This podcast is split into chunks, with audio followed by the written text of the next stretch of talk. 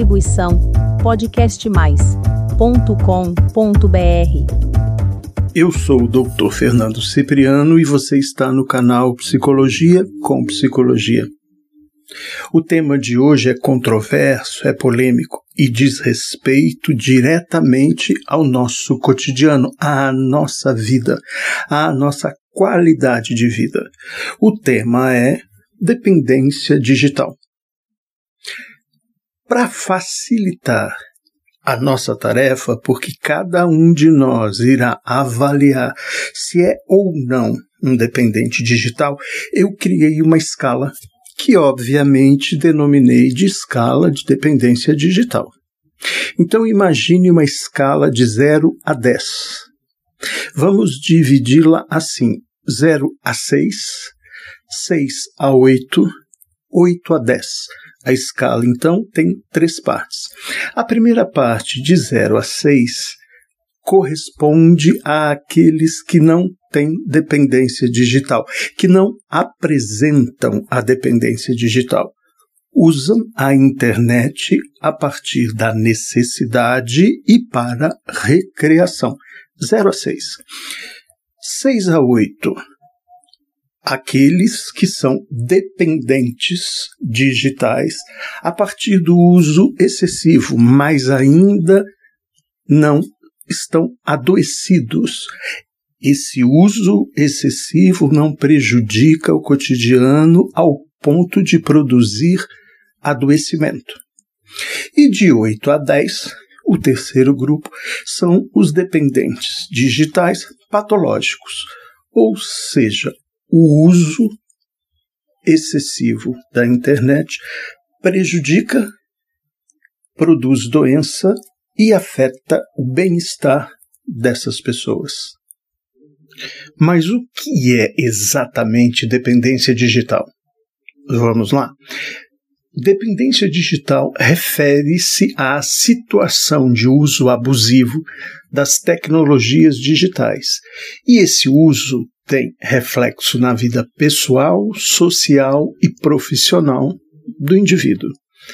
Vamos direto ao ponto.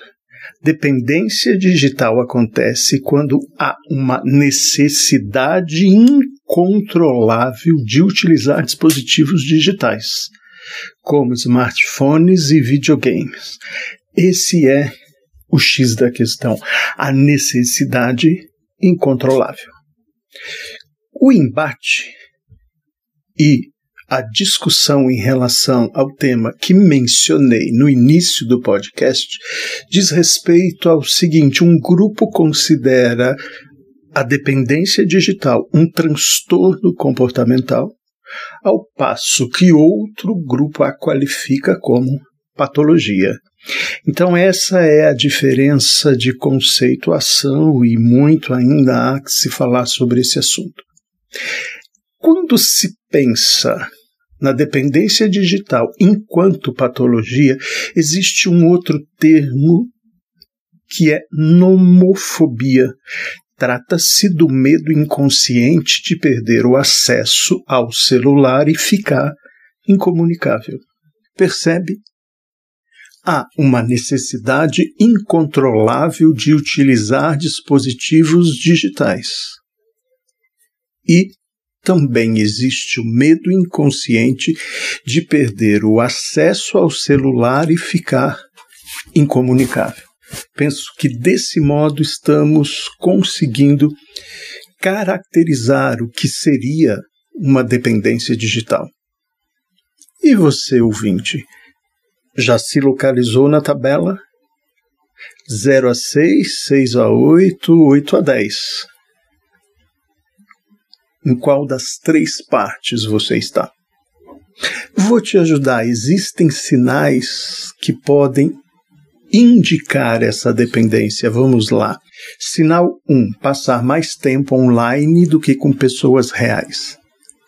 Sinal 2: perder o controle de quanto tempo fica navegando na internet e, mesmo quando tenta, não consegue diminuir a frequência e o tempo de acesso. Sinal 3. Ficar ansioso, entediado ou irritado quando está desconectado. com melhora ao voltar a se conectar. Item 4. Aumentar o tempo gasto na internet, apesar dos esforços em contrário. Item 5. Tentar disfarçar ou mentir acerca de quanto tempo passa online. Item 6. Não sentir prazer em atividades que não requerem internet. E por último, sentir falta do virtual ao ficar um tempo desconectado, com a necessidade de se conectar o quanto antes para saber o que está acontecendo. Aqui é interessante porque se você não está conectado, a percepção é de que as coisas estão acontecendo e você não sabe, não participa delas.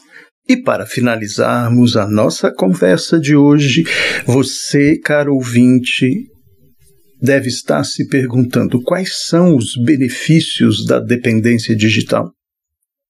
Por que ela atrai as pessoas? Eu elenquei alguns aspectos. Vamos lá. Prazer. A dependência digital proporciona prazer. Amparo.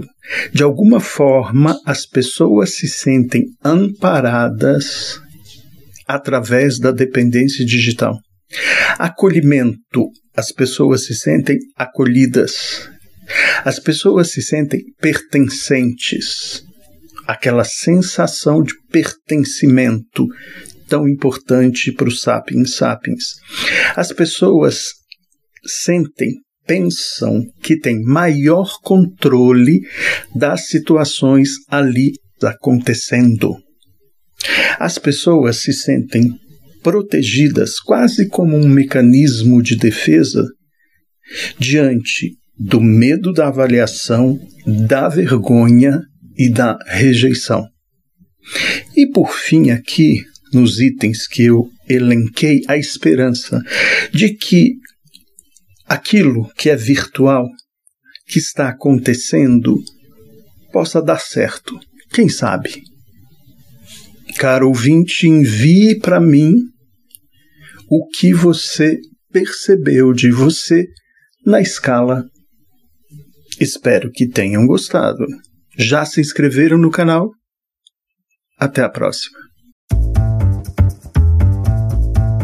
Distribuição podcastmais.com.br